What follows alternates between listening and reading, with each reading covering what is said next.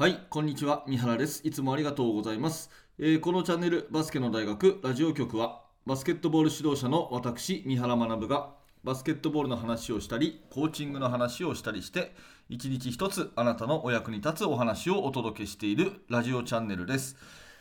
えー今日も聞いていただいてありがとうございます。2022年3月の28日月曜日になりました。えー皆様元気にお過ごしでしょうか？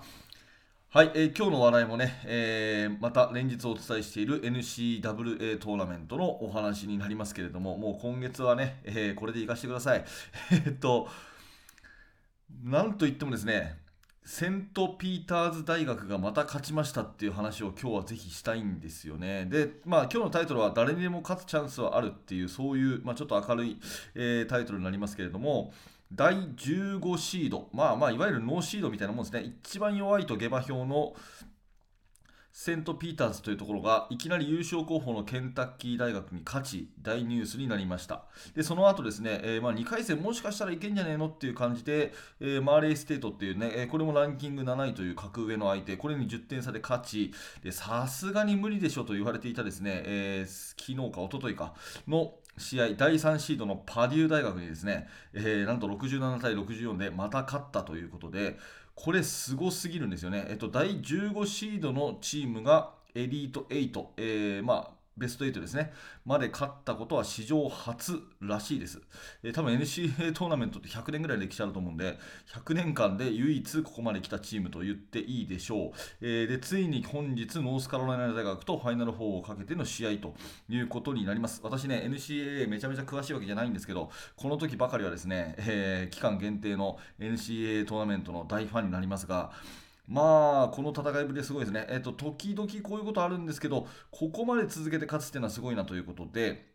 うん、あの非常に注目、まあ、私だけじゃなくて世界中が、えーセントピーターズ、今日も勝っちゃうんじゃないのっていうね、そういう、うんお話かと思います。で、えっとパデュー大学との試合をちょっと紐解くとですね、まあ、あの私、ハイライトだけですが見たんですね、でパデューはもともと私の中で知ってたのは、えー非常に長身のセンターがいると、えー調べたら2メートル24、2メートル24。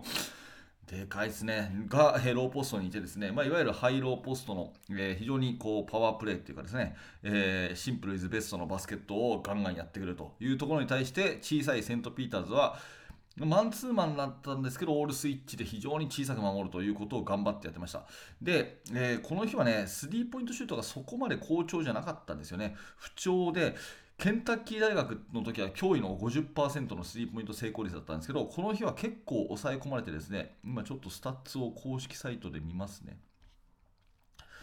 えー、38%ですね、えっと、フィールドゴールが。フィールドゴール全体が38%。私の仮説でいう40%で勝つよっていうのは、これ覆されてるわけですね。えーパデューが42%、えーセントピーターズが38%ということで、えーかなり苦戦をしたということなんですが、えスリーポイントシュートも28%と、まあ、普通ということですね。で、ここで私注目したのは、やっぱりフリースロー。フリースローもね、終盤落とさないなっていう印象だったんですけど、なんとこれ90.5%。90%ですよ。21本中19本成功ということで、ほぼ完璧ということですね。フリースローやっぱり大事だよってね、先生は子供たちに言うと思うんですけど、本当に大事なところで決めたということになります。あとはリバウンドは当然ながら負けてるんですけど、ターンオーバーの数が少ない。ミスが少ないというところが、このね、えーセントピーターズの非常にうんまあ、あの勝因じゃないかなと思うんですね。いずれの試合もターンオーバーが少ないんですね。この試合はたった8回ということで、えーまあ、相手方のパリューが15回なんで、これ15回っていうのはまあ普通ですよね。多分普通の数、12から15ぐらいが普通なんで、8回っていうのはこれ、まあ、ある意味驚異の数字というふうに言えると思います。なので、ミスを少なくして決めるべきところできちっと決めたと。ね、で、負けなかったっていう表現が正しい、そういう67対64の試合かなと思います。でね、えっ、と、今日のタイトルなんですけども、誰にでも勝つチャンスはあるっていう、これね、えー、と私の好きな吉井史郎先生の著書に書かれている一文なんですけれども、えーっと、吉井史郎先生のこれはあれか私の信じたバスケットボールっていう一番お亡くなりになる前に直前に書かれた本ですね。でこれにですね非常にこう、うん、私たちが学ぶべきその弱いとか強いとかっていうのはもうあくまで感覚的なものだとやってみなきゃ分かんないとで誰にでも勝つチャンスはあるんだよってことを論理的にお話をされているので、えー、まあ、ちょっとこれをですねそのままほぼほぼそのまま読みますね。はい、吉井史郎先生の文章の引用になります。ここからですね、えー、誰にでも勝つチャンスはあるというタイトルの話です。えー、バスケットボールのゲームは他のゲームに比較して強い方がゲームに勝つ確率が高い。なぜならばゲームの勝敗を決する要因がより多くそしてそれが敵味方によって争われる機会が多いゲームだからである。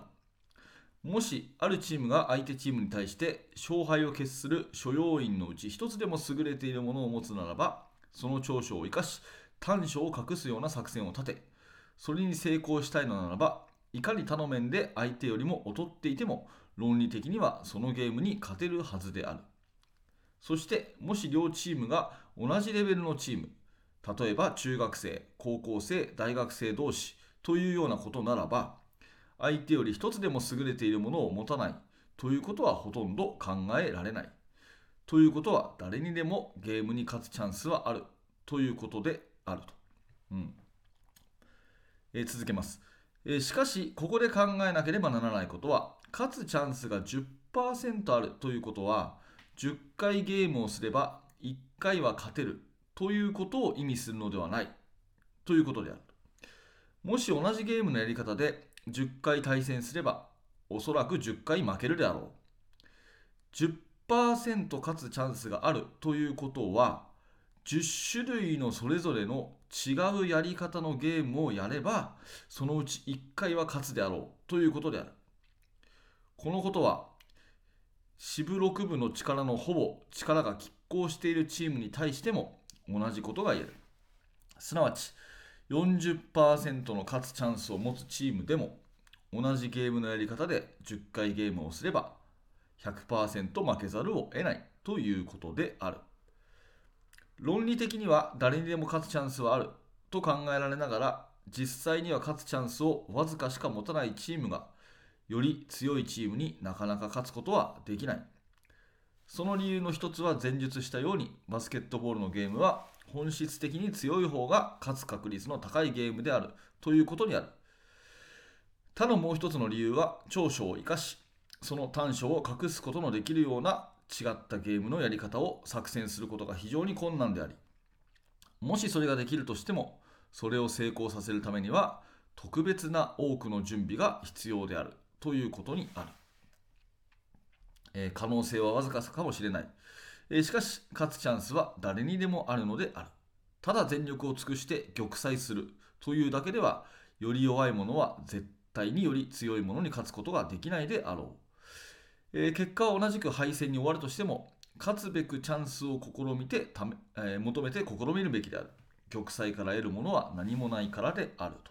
いうことで、えーと、この後ですね、もうちょっと、えー、吉井先生の実体験でですね、えー、こういったことをやったらこういう結果が出ましたみたいなオリンピックの話が続くんですが、まあ、ここまでとさせていただきます。えー、まとめるとですね、いろんな用意層があるわけじゃないですか。身体能力とか、技術とか、あとはチームワークとか、まあ、言葉にするともういろいろいろいろなその、え、要因があるわけですよね。で、その中で、たった一つも、たったの一つもですね、相手に勝ってないとは考えにくいって話ですね。何らか自分たちの方が、ここは優れてるってものが絶対にあると。で、それを前面に押し出す作戦が成功すれば、勝てるはずだと。うん、そして同じ大学生同士、同じ中学生同士、同じ高校生同士であれば、そのなたったの一つも何も優れてるものが持てないっていうことはまずありえない。だから誰にでも勝つチャンスがあるということなんですよね。もうまさに吉井先生のそのリズメのまあお話ですよね。で私もこれ完全に同意で、えー、多分まあセント・ピーターズの大学がですねここまで勝つと思ってなかったっていうのはそのいわゆる勢いとか自信とかそういうもの絶対あると思うんですけど一つはそのコーチ陣と選手との作ったですね絶対作戦が成功してるってあると思うんですね私はそこまで深くこう読み取ることはできないですけど絶対にそれがうまくいってるっていうのはあると思うんですね。でその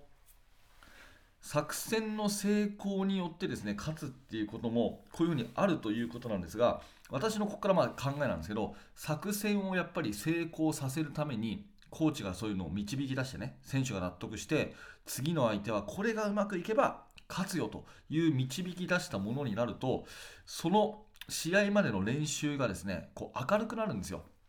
なんかこう明るくなるんですね。希望が見えるっていうか光が差し込むっていう感じですね。で、試合にもし負けたとしても、やっぱりそこにはね、納得感があるんですね。満足感があるんですよ。ここ大事なんでもう一回言いますけど、ね、作戦を立ててこれをやったら絶対勝てるぞっていうようなものをねちゃんと論理的にコーチが示してでそれに向かって試合に向かって準備する練習するというその練習の日々はすごく明るい雰囲気のものになるんですねでもしそれが仮に負けたとしても負けたとしてもそこにはねやっぱり明るさ満足感充実感があるんですよ。だからそういう状況にしていくっていうのはだ、えー、誰しもできるのかなというふうに思っていて、えー、まあ試合に勝つ負けるっていうのは相手がいることだからわからないんですけどその絶対にこの勝つチャンスはあるんだっていう前提でその勝つチャンスを論理的に導き出してこれこれこういうことが成功すればあの相手にも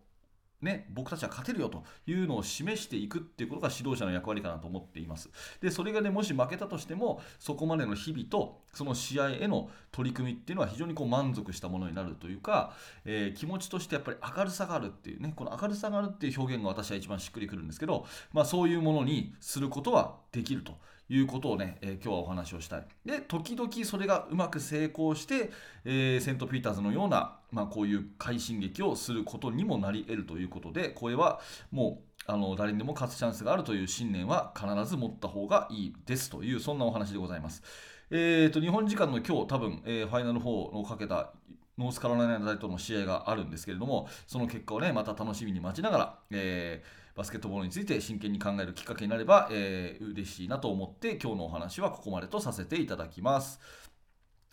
はい、ありがとうございました。えちょっと長くなりましたが、毎朝10分ぐらいの放送をしております。えー、面白かった、なるほどなと思った方は、ぜひチャンネル登録をしていただいて、明日の放送でまたお会いしましょう。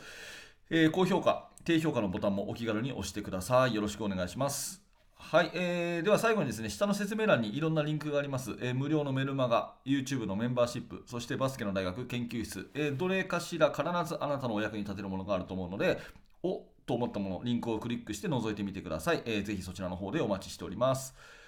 はい、ありがとうございました。三原学でした。それではまた。